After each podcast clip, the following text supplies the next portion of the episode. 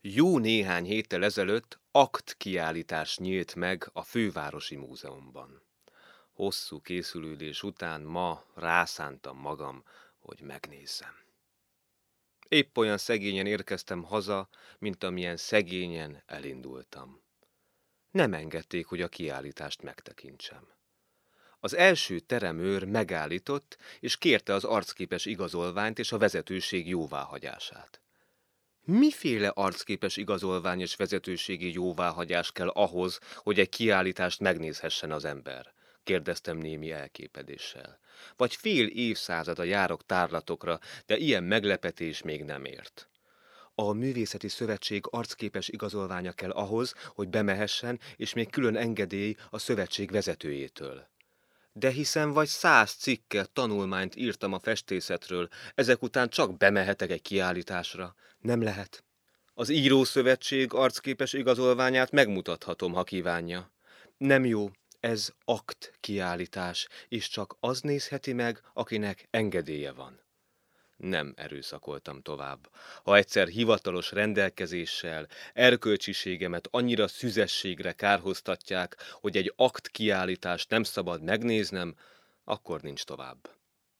Bizonyisten, a legjobb szándékkal, minden perverz rafinációk nélkül szerettem volna viszont látni Lotz, Ferenci és hasonló megbízhatatlan elemek jól ismert aktképeit. Kár, hogy az apáca pálya ma olyan bizonytalan egzisztencia, és olyan nehezen megközelíthető. Különben jelentkeztem volna valamelyik zárdafőnöknőnél, kérve felvételemet Jézus menyasszonyainak társaságába. Tudom, hogy nehéz fejű, lassú észjárású vagyok, de úgy érzem, ha az illetékesek fejével gondolkoznék, akkor sem érteném meg illemkódexüknek ezt a paragrafusát. Ha úgy vélik, hogy az aktfestők munkája káros lehet a közerkölcs szempontjából, akkor miért éppen a festőket engedik be a kiállításra? Könnyen feltételezhető, hogy a mai festők, épp úgy, mint elődjeik, hajlamosak a mezítelen testben való gyönyörködésre. Ha szép aktképeket mutogatnak nekik, könnyen ők is kedvet kapnak ilyen bűnös dolgok festéséhez. Ami a nagy közönséget illeti, afelől inkább nyugodtak lehetnének megnéznék az aktokat, némelyek szégyenkezve el is fordulnának tőlük, majd valamennyien hazamennének, és nagyobb testi-lelki megrázkódtatást nélkül iparkodnának, minél több cipőt vagy anyacsavart csinálni, hogy ilyen módon előteremtsék a pénzt anyagi szükségletei kielégítésére.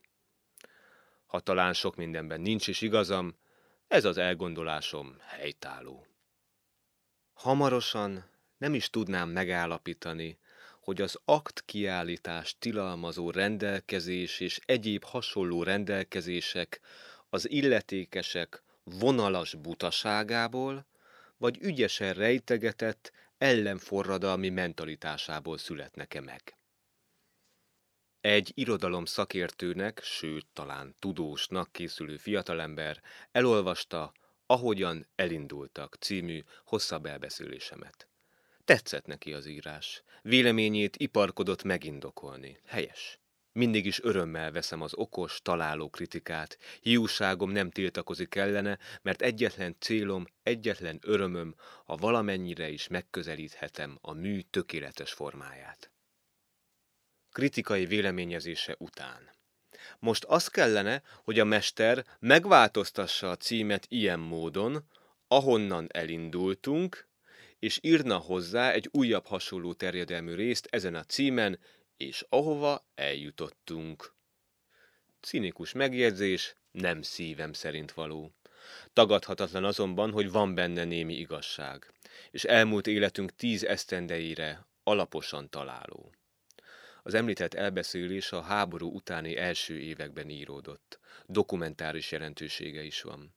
Története a Nagymágocsi, Károlyi birtokon játszódik.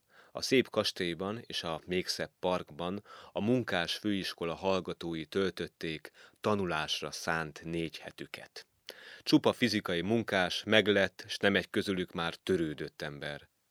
Kívülük néhány tanár, akik szívesen vállalták tanítványaik előkészítését és vizsgáztatását. Engem és feleségemet a bányász csoport látott vendégül. Oda menet nem gondoltam írásra, de hogy néhány napon át láttam szorgalmukat, odaadásukat a tanuláshoz, bizodalmukat a jövőben, lelkesülten hozzákészültem az íráshoz. Régen nem éreztem magam ilyen jól nagyobb közösségben. Emlékeztem fiatalkorom sötét kínlódásaira, keserű vonásokkal barázdált társaimra, akikből csak az alkohol csalta ki a nótát, és azok a dalok is milyen keserűek és milyen szomorúak voltak. Ezek az emberek itt, kieresztett hangon, felderülten énekeltek. Tanultak és énekeltek. Kergetőztek, játszottak, és tanultak, és énekeltek, és megint tanultak naponta így reggeltől estig.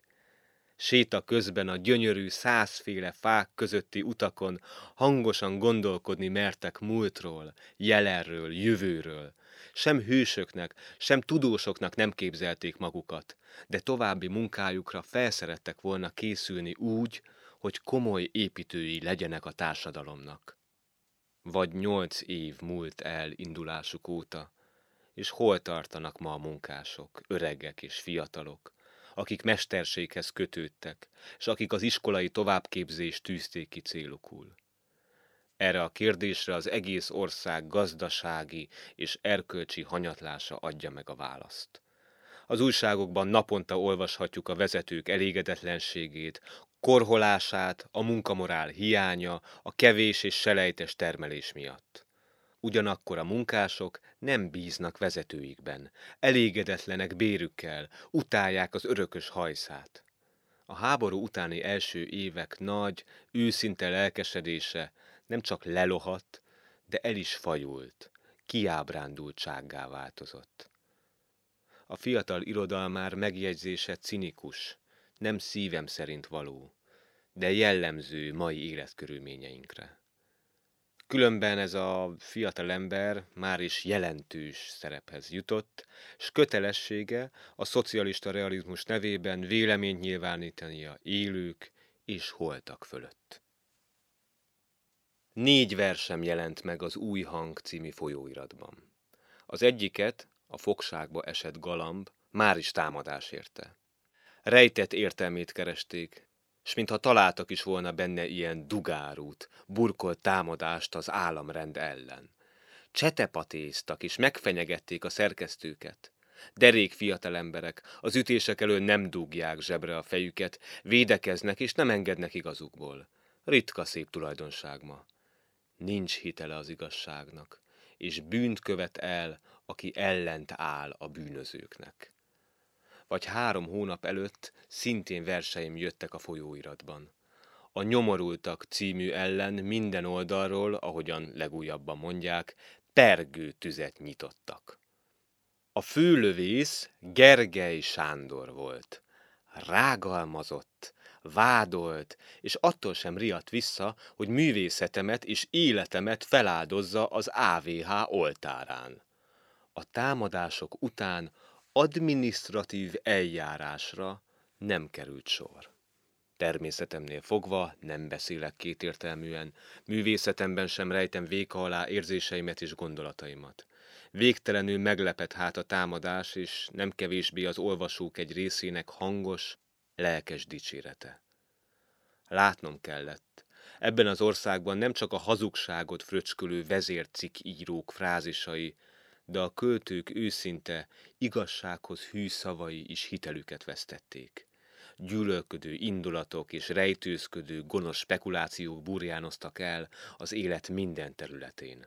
Az írásműből nem azt olvassák ki, aminek az író formát adott, hanem amit a párt képviselője, vagy a párt ellensége belelát, bele erőszakol, a maga rémlátásait, vagy a maga vágyálmait. Versem mondani valója a lumpen proletárok testi és lelki elszennyezettségéről szól. Mindazokéről, akik szerte a világban ilyen nyomorultul, baromi módon pocsékolták el életüket. Tartalmában reálisan tárgyhoz kötött, formájában közérthetően egyszerű. Mégis a pártdemagóg a népi demokrácia gyalázását, lázadást olvasott ki belőle, az ellenséges beállítottságú polgár a maga szennyes indulatait, rémhír éjségét vélte hallani. Lám, hát írhat a költő, amit akar. Az olvasók a saját rémüldözésükhöz és vágyálmaikhoz találnak benne további mérgező anyagot.